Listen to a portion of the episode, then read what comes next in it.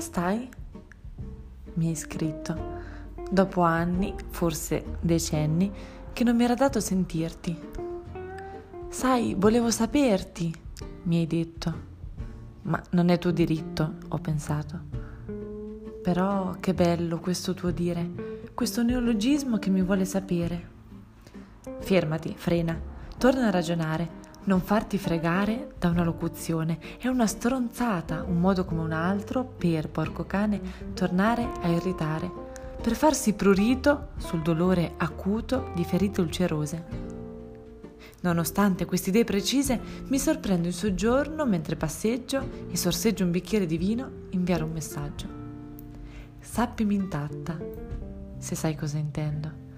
Intenta rammendare incapace a non usare i tuoi modi di dire, decisa a scordare i tuoi modi di fare, immune all'aumentare delle pulsazioni, è uscita illesa da sola dal movimento strano che fa il cuore quando è in gola.